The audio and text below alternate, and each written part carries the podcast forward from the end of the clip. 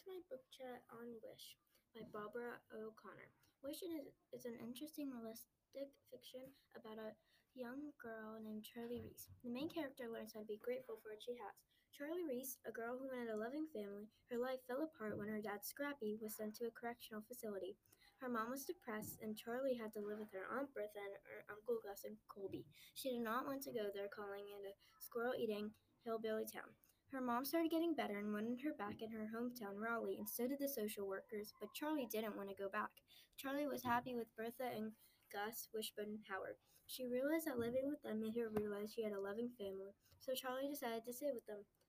Charlie Reese learned that you should never give up something that you set your mind to, because Charlie kept on wishing for a family and she finally got one.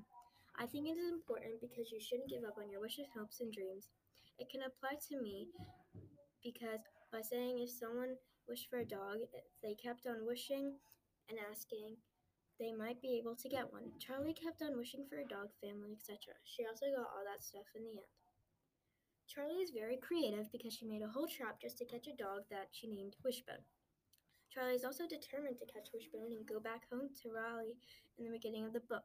She can be sometimes negative. She's negative because when she came to Colby, she said it was a squirrel eating hillbilly town. Also, in kindergarten, she stabbed someone with a pencil. And on the bus, she pushed someone off the seat. Even though she's negative, she's also very smart. She made up ideas to catch Wishbone. Charlie can also be sassy. She kicked a girl at school and put, pushed the same girl off a bus seat. I would recommend this book because it's very interesting and it's very fun to read. It rarely gets boring. In the book Wish, I'd say my favorite part is when her wishes came true. I also like the part where she caught Wishbone. A few parts I didn't like were when her mom abandoned Charlie and wanted her back after a few months. I also didn't like the part where she called Howard and his family squirrel eating hillbillies. Thank you for watching my podcast about my book reviews. This book was Wish. Make sure to like and subscribe for more videos. Tune in the next time for more.